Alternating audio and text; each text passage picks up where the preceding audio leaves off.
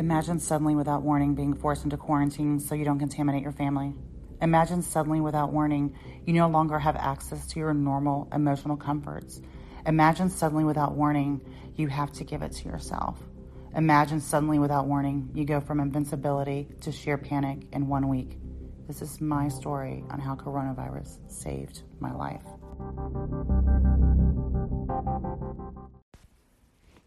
How coronavirus saved my life. Episode 2 The Crumble. After emerging from quarantine, I was a different person. My brain was different. My emotions were very vulnerable. I was easily fatigued, especially at 3 p.m. Brain fog, numbness tingling in my hands still, lots of uncertainty, anxiety. This was a time that I was in desperate need of emotional support, comfort, and someone just to tell me it's going to be okay. Unfortunately, at the time, my husband was not able to provide these things for me. I was the one that was usually in charge of dinner bill organization, the house, vacation planning, organizing my daughter's school, doing it all. I couldn't do that anymore. I already had difficulty working and concentrating and making decisions at work, let alone come home and take my work hat off and put the mom and wife hat on. I'd hit the door and I'd have to lay down. Or if I had a bad day, I needed to talk about it. And my husband appeared uninterested, disconnected, and I felt abandoned. When I emerged from quarantine, my emotional vulnerability was very similar to when I was a teenager when we first met. We first met when I was 16. I always joked he was the prom date from hell because we went to prom together and he never left my side. Our emotional bond and connection was mainly through our difficult childhood, our drug use, our humor, and our go with the flow attitude. I was very emotional dependent on him. He would treat me like a princess, do lots of things for me. But there came a point where I couldn't do that anymore. When September 11th happened, it opened my eyes to how can I help the world? I looked at myself and I said, You got to make changes, Christine. And the changes are to help humanity. So I decided to go into the medical field. And as t- time went on, years go by, I became more independent and more less dependent emotionally on my husband. I did not realize at the time that this affected him, and he started having confusion and uncertainty during those times. He felt he was not needed anymore. So our roles sort of shifted. I became the more masculine role, and I'm not really sure how I would describe his role because it seemed like as we started achieving our goals financially um, our work goals as we were progressing and advancing, our marriage was regressing. Our goal was to build a beautiful house, have a pool, blah, blah, blah, have nice things. But during that material goal setting, our emotional goal setting was lost. I did not realize how disconnected we were until I emerged from quarantine. We were having issues before, and we talked about them and talked about them. Well, I talked about them and talked about them with, I felt and perceived with little response from him. During this time, you know, Donald Trump was president and he was so fixated on hating him, he constantly watched the news over and over and over. And as he became obsessed with the man that he hated, he took on that man's traits. He could no longer give hugs. He could no longer apologize. He could no longer provide any type of emotional support to me. Even when I literally told him just very simple steps several times. Just say you're sorry. How can I help? And give me a hug. And he couldn't do any of those. And before I got coronavirus, he flipped a switch and we started doing better. But once I got coronavirus and went into quarantine, when I emerged, he was back to that disconnected man who all he did was live on the other side of the house, watch TV, and work, work, work, work. I became more resentful because I was felt all alone, not just with myself, but with helping my daughter with her schoolwork. He would say things like, Give me an hour, because he was watching the fucking news. We would be sitting for dinner, and I could barely get him to the dinner table. And then he would eat really fast and then disappear. And I'd go, and he's looking at news articles. He became very obsessed with this. And as he did this, he disconnected from the family. My daughter observed this, and she became more disconnected herself. I only know who knows what she was thinking. She probably thought it was her fault because we argued a lot about her schoolwork. And it never felt like we were a team. I felt like I was alone, doing it all on my own. So my daughter probably assumed that we were fighting because of her, which wasn't even the case. We were married 12 years before we decided actually. we were married 12 years. We didn't want children. And then after 12 years, I became pregnant as like a oops. And I was scared to death. I did not want to have children because I did not want to be like my mother. I was so scared that I was going to be like my mom. I definitely didn't want a daughter. Joke's on me. so both of those things happened. And when she was born, it was fine. Um, I definitely knew I didn't want to do this again. I didn't like the infant stage um, where someone was like needing care all the time. But as she grew older, you know, we bonded and she's great. But my daughter could see my husband being more despondent and me becoming more depressed, emotional. It was to a point where we could barely even talk without either fighting or me just crying my eyes out. And I just got to a point where I couldn't even think of one damn good thing about myself. Here I am, this person that has accomplished all of these things. I have all of these wonderful friends. I have all of these wonderful, quote, things. But I could not see one good thing about myself. I would cry and cry and cry. I was constantly looking at him for some sort of reassurance, compliment, my energy was so fucking needy.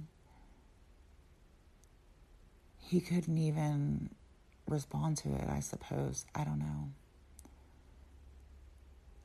Like, for example, I came home and I had a day where some things really, really irritated me and I had a bad day. And I came home and I wanted to talk to him about it. And I started talking to him about it. And he just looks at me blankly, like, What are we having for dinner? Did you get the tacos? There would be times where I, I was really upset with him. I'm like, Why aren't you talking to me? Why are you, why are you like this?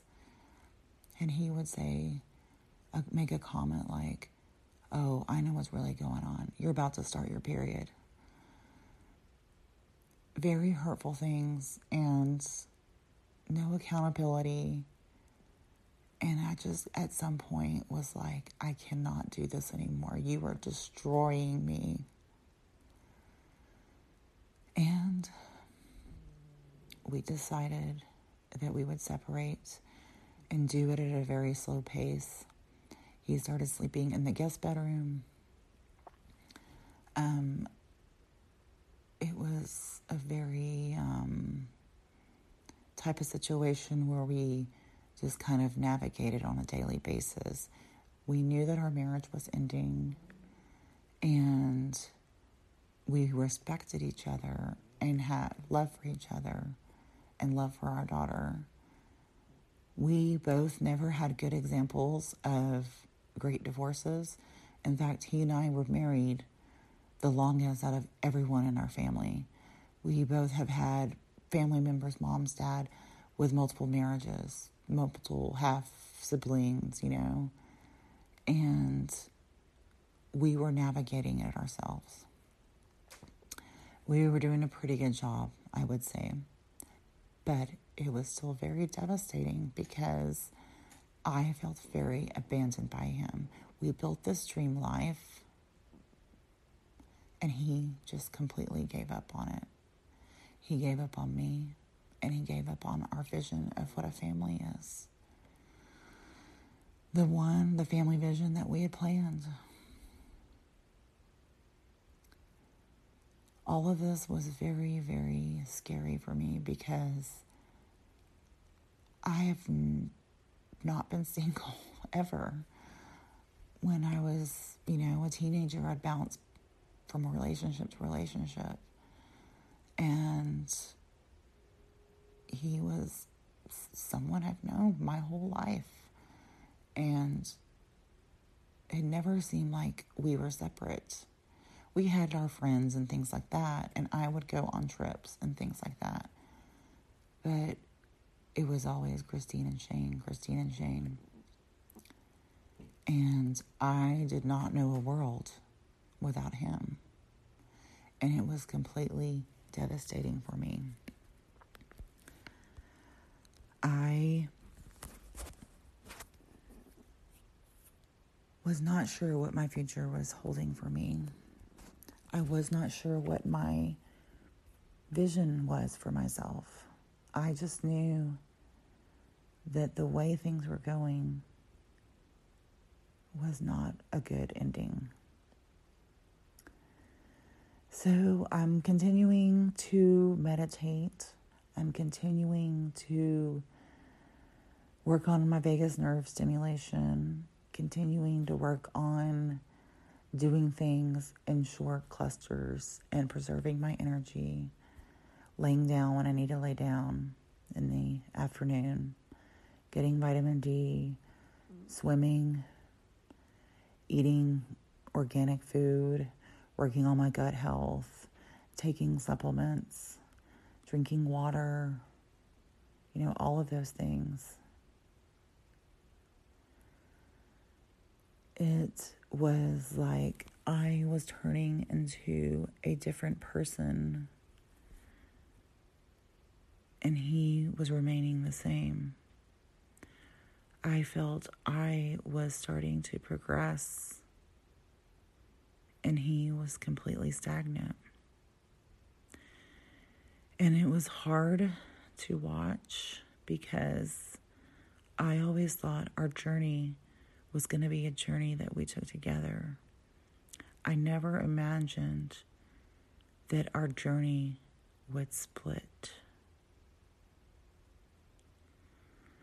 So we decided to do our own divorce. We didn't want to get lawyers, it was stupid to pay lawyers money to get what? to get what? You know, people are fighting over things. If we just split it down the middle, we wanted everything to be fair. There was no reason to fight, nothing. He keeps his 401k, I keep mine. Everything was just split. Um, as things were getting closer and closer, I it was time to start, you know, letting Sophia know there was a secret we were hiding in our households. Before things were getting easier, you know, the saying is things get worse before they get better. I was emotionally all over the place because I was losing my best friend. I was losing my husband and I was losing my family. And he did not shed one tear that I saw. He never seemed to have any sort of reaction about any of it. And I started questioning was all this for nothing? He's not even going to shed one tear, not even apologize, not even fucking try. Why wasn't he even trying? There was one time where I was just crying all weekend and our daughter saw me in the kitchen crying and she asked me, Why are you crying, mommy? And I said, Your daddy doesn't love me anymore. I didn't know what else to say. And right at that time, he came rounding around the corner and pulled her in the room. And I don't know what he said to her, but she started treating me differently. And he completely stopped talking to me. And then after two days, he was like, We need to talk. And proceeded to tell me something was wrong with me because of my emotions. He called them, quote, emotional outbursts. I was stunned. He told me that maybe I should leave the house and they stay here, that I needed help. I was completely stunned. I told him that it was not normal for him to have no reaction, that this is pretty normal and devastating to lose your family and your marriage, and that it was normal to cry. And I looked at him and I said, Don't you think you deserve this? You deserve to have your family anyways, things sort of shifted from there. Um, I'm not sure what shifted in his mind. You know, I kept always thinking that I could read his mind or was reading his reactions towards me. But, you know, that was all me internalizing things. So, as I started making this shift, I started realizing how much my attachments were intertwined with him. My validation, the center, the core of my person, was so intertwined and wrapped up in him that all of my emotions were reactions to his reactions. As I started looking at this more, I realized holy shit, my ego is so wrapped up in him